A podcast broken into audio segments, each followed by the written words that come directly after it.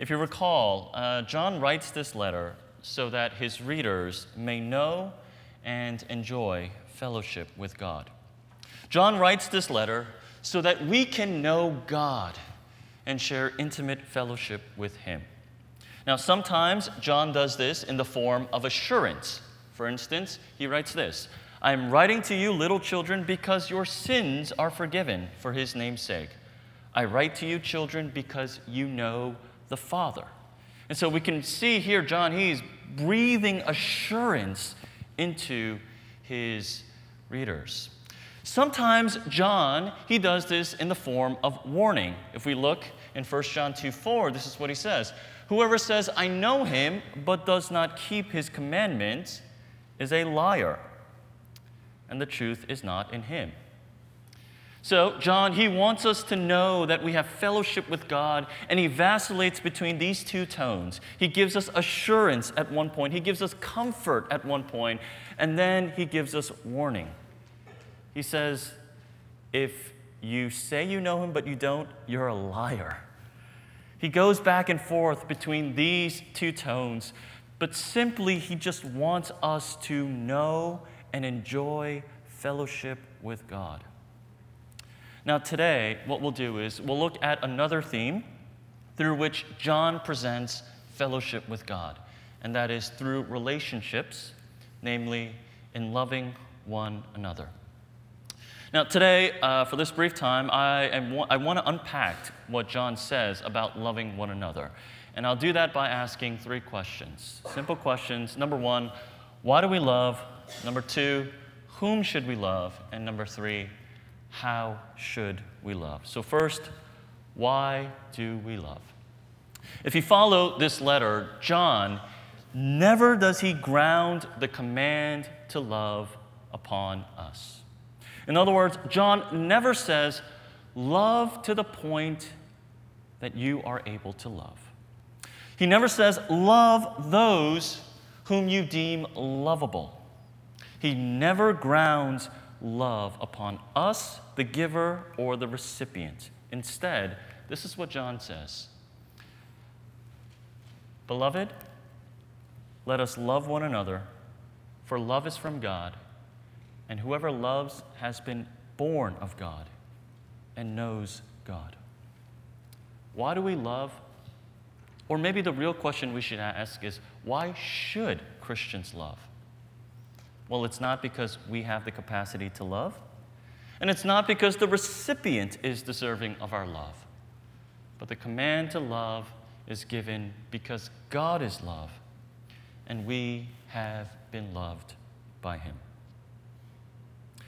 You know, studies show that well over 50% of social workers, counselors, therapists, and any workers who are associated or working with addicts were once addicts themselves. If you ever go to an AA meeting, most likely the counselor there, or the therapist there, or someone helping there was once a former addict.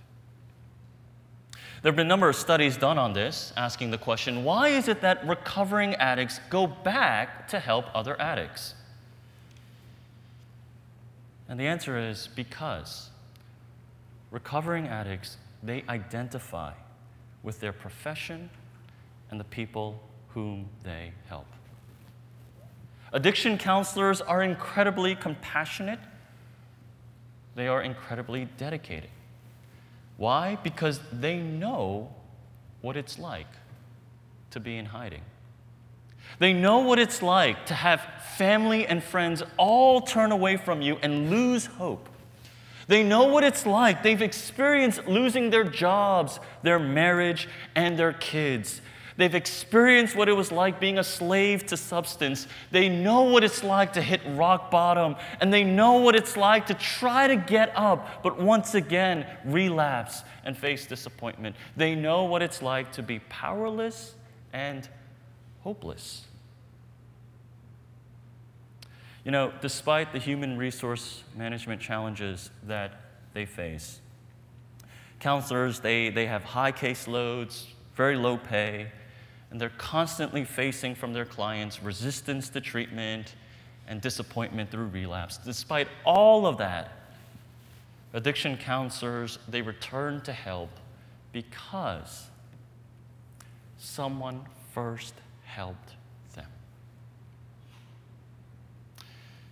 See, the reason why we ought to love one another is because we were first loved by God. You know, 1 John 4 7, um, Beloved, let us love one another, for love is from God, and whoever loves has been born of God and knows God. You know, even in this command to love, notice the expression of love. What does he call them? He calls them beloved. Even in this command to love, he gives an expression of love. You are beloved.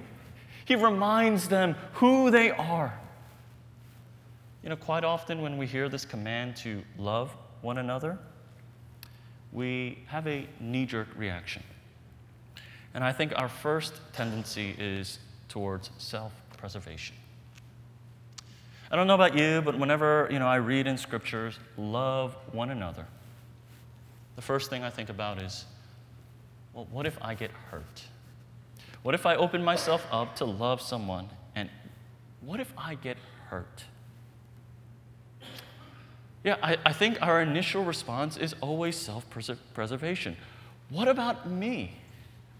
Scripture constantly says, love one another, love one another. It never says, love yourself. What about me? And that's why here, John, he writes, Beloved. You are beloved. You are not rejected. You are not forgotten. You are not abandoned. You are not misunderstood, but you are beloved. You are loved by God. So love one another. Or chapter 4:19 simply says this, we love because he first loved us. You know, Christians, we have um, spiritual amnesia. So often we forget how unlovable we actually are. We forget how God loved us first how unlovable we were and we are, that He loves us despite who we are, and He loves us with an enduring and powerful. We love because He first loved us. So that's why. Why do we love? Because He loved us first. Second question to ask is whom should we love? Who do we love? Interestingly, John here, he doesn't say in his letter, love the world. He doesn't say love everyone, but he writes, love one another. In other words, love those who are in Christ. Love your Christian brother and your sister. And the argument that John gives is quite simple. He says this If God is your Father through Jesus Christ, and now you are his son and his daughter, then everyone who is in Jesus they are your brothers and your sisters. And if you are brothers and sisters, then you should not hate one another. And he references here Cain and Abel, who were literal brothers.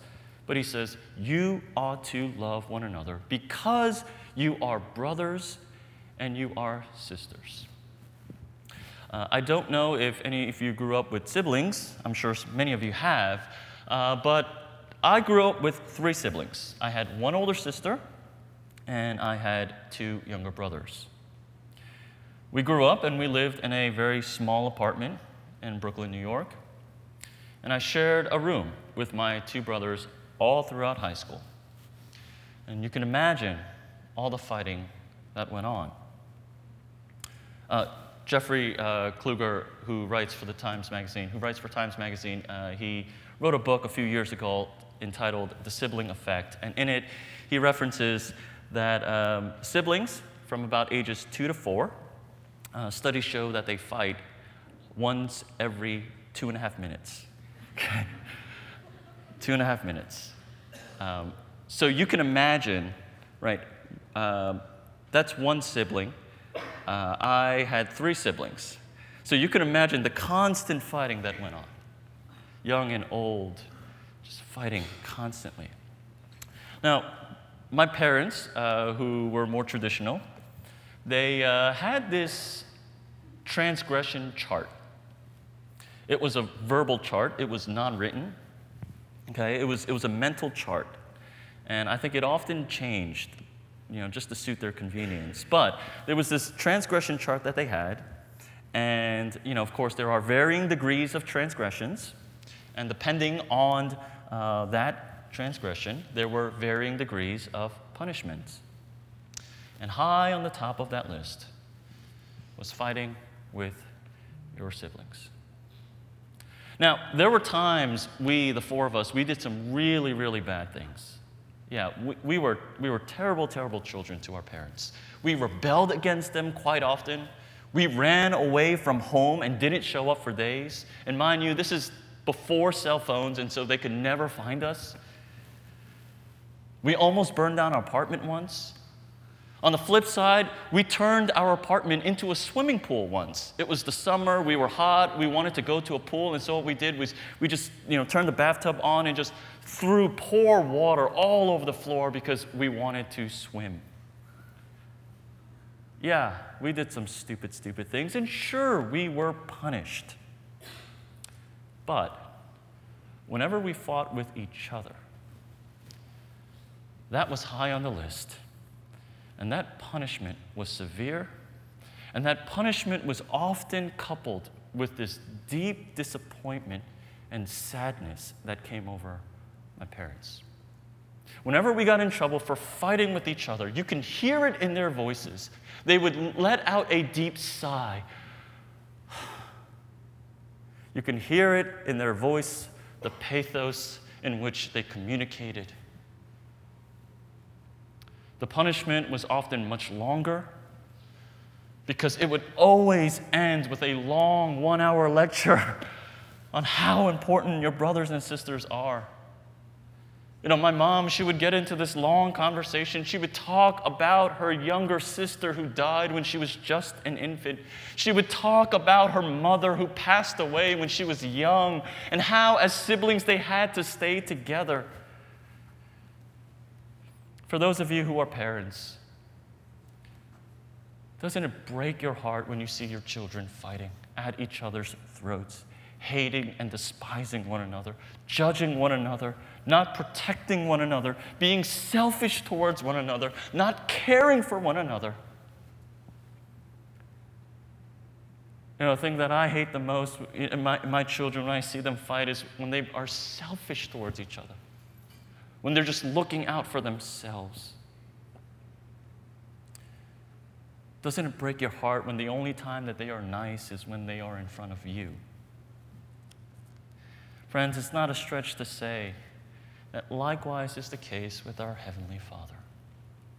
You know, often like little children, we play very, very nice at church during worship when we pray for one another. But when we are not before our parents, we judge, we're selfish, we're not caring towards one another, we despise one another, we criticize one another. You know, I don't, I don't know what it is about, you know, Christian brothers and sisters, but when it comes to Christian brotherhood and Christian kinship, Christian sisterhood, there's this idea, I think many of us have this idea that, yeah, you know, Christian brothers and sisters, uh, the relationship is less than a friend, but more than an acquaintance, somewhere in between, right? Uh, being Christian brothers and sisters means, you know, I like you, but I don't want to be around you too much, right? For instance, what do you think about if someone says this? I love you like a brother in Christ. What does that actually mean? You know, Lloyd Jones says this Real brothers and sisters don't call each other brothers and sisters. I love you like a brother in Christ. You know what that means? You know the underlying language that is used whenever we say this is, you know, I don't really like you, but I like you because we worship the same God. You know, it's like you with your siblings saying, you know what?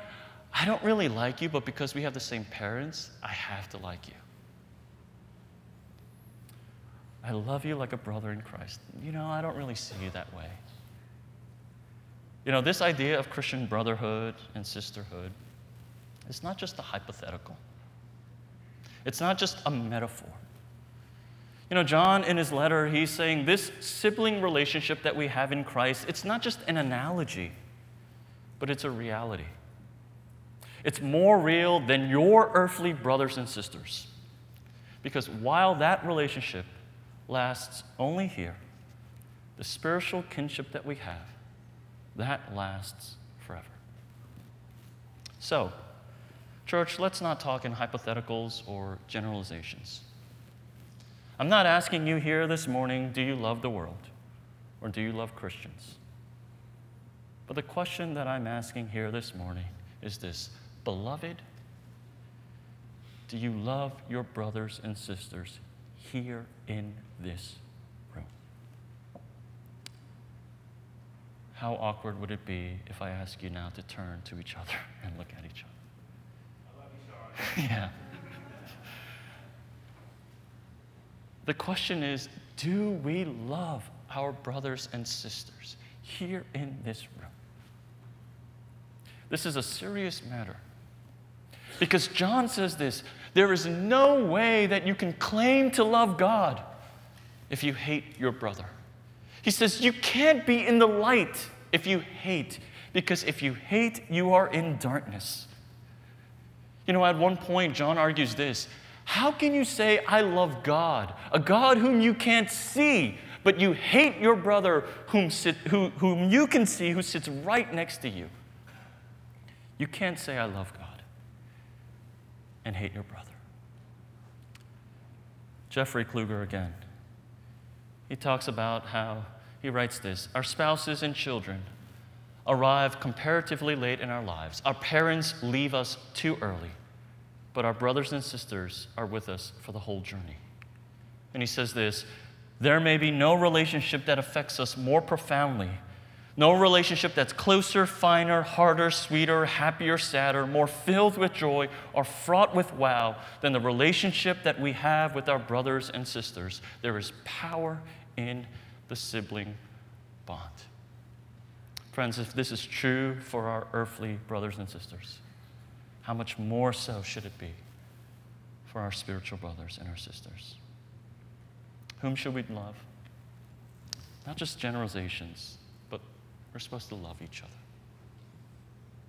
Each other. Final question is how should we love then? How should we love? And the answer is simple. The answer that John gives is this love as Jesus has loved. You know, in today's passage in chapter 2, John he talks that he says that this love command is both old and new. It's old and new. And it's old because this command to love was found all throughout the Old Testament. For instance, Leviticus 19 18 uh, says this You shall love your neighbor as yourself. I am the Lord.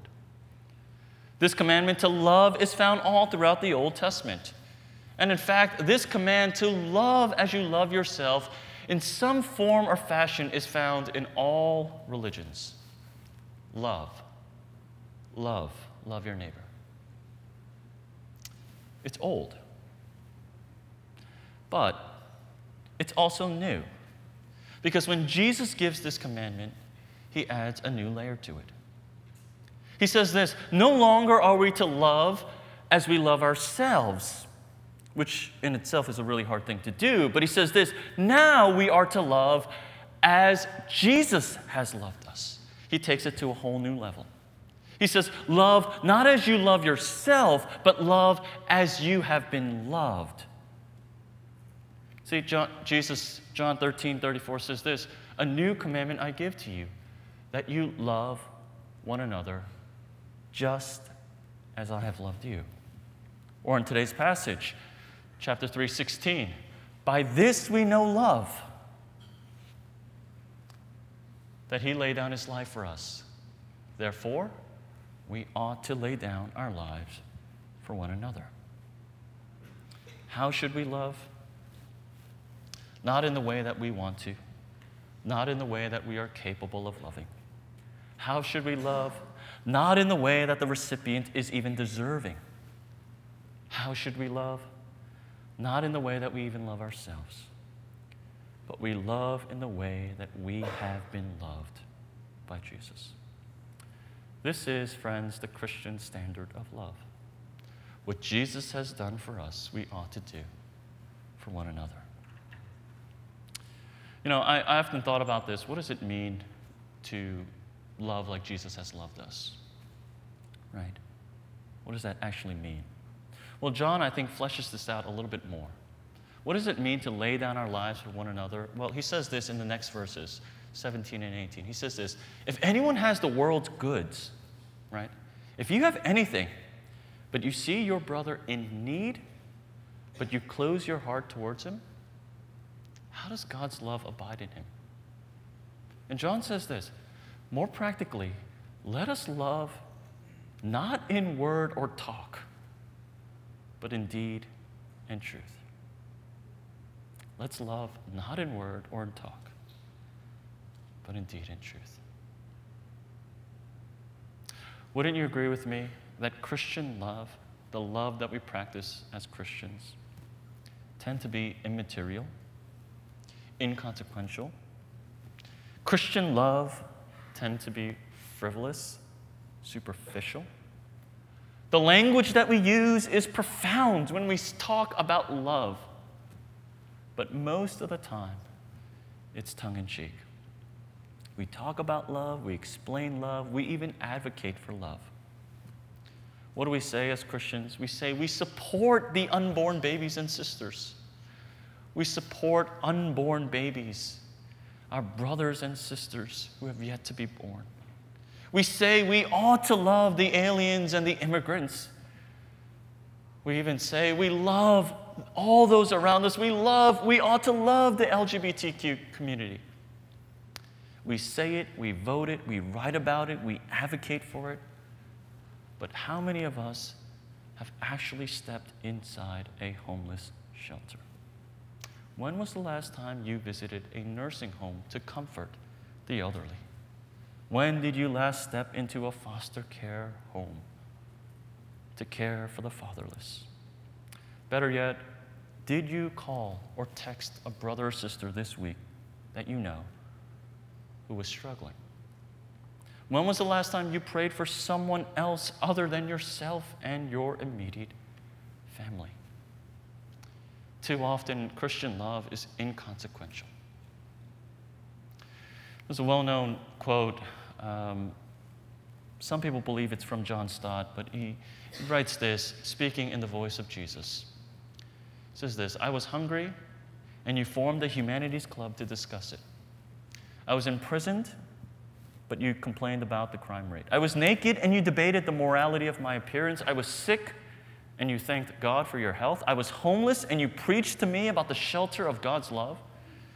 You seem so holy and so close to God but I'm still hungry, lonely, cold, and in pain. How should we love as Christ did? Not just in word or talk, but in deed and truth. You know, I shared with you uh, last week that John was the last surviving disciple, the last among Jesus' 12. And at this point, when John is writing this letter, I shared with you that he's so old, he has no strength in his legs, that he's carried on a cot from church to church, home to home. And these are his last days, and people know it. They get a sense of it. And so there is some excitement at the church that he's at, the church of Ephesus. And the saints there, they know John is about to pass. We must listen to him. We must go to him. We must hear from him. Now, according to Jerome, who's a well known church father associated with the church in Ephesus, he talks about how John was carried and he went from church to church. And whenever he would preach, he would always say this Little children, love one another. First time was amazing. Wow. Simple yet profound. Second time, children, love one another. Wow, the second time is even better. You would do it three, four, five, six. That's the message you would preach over and over. And at some point, the people said, John, Do you have anything else for us? Are you going to tell us to love one another over and over again? I mean, John, you were Jesus' disciple. Tell us something more. Tell us something that we haven't heard before. Tell us about a miracle maybe that you've seen and witnessed that hasn't been written about. Tell us something good. You know, I remember 12 years ago, this is when uh, the, the well known evangelist Billy Graham was, uh, he was getting very old and he was closing out his crusade. And there was some talk that this might be his last crusade. And so I went. I went to Billy Graham's last crusade. It was in New York, and I was excited. I was stoked. Yes, I'm going to hear from Billy Graham. He preached on John 3, a sermon that I've heard dozens of times. He said, You cannot enter the kingdom of God unless you are born again. He said that over and over again. And I kept thinking, Come on, you're Billy Graham. Give me something new. This is what the congregants felt. You're John. You're John. Tell us something that we don't know. You know what John answered? He said, No, I don't have anything else for you because this was the Lord's command. And if only this is to be done, it is enough. You know, I wonder, John must have probably got this from Jesus himself. Because on Jesus' last day on earth, before he is about to go to the cross, Jesus, he invites all of his disciples, he washes their feet, and he says, I'm going to leave, but this commandment I give to you love one another just as I have loved you. And you got to imagine this is Jesus' last night. And the disciples, they feel the air is thick with tension. And they're thinking, Jesus, you're going away. Where are you going? And Jesus is saying, Love one another. And the disciples saying, No, no, no, no, wait, Jesus, you got to give us roles here. We're 12 people. You need to distinguish roles so we can carry out your mission. Jesus says, No, love one another. And the disciples saying, No, Jesus, give us a plan. Tell us what's going to happen. Where are you going? Tell us about the future. Give us something substantial. Give us something concrete. And Jesus says, No, love one another. Love one another. Beloved, this commandment might be old to you, but as you hear it again this morning, may it fall fresh and be new to you once again. Let us love one another because we have been loved first. Let us love our brothers and our sisters. And let us love not in word or in talk, but in deed and in truth. Join me in prayer at this time.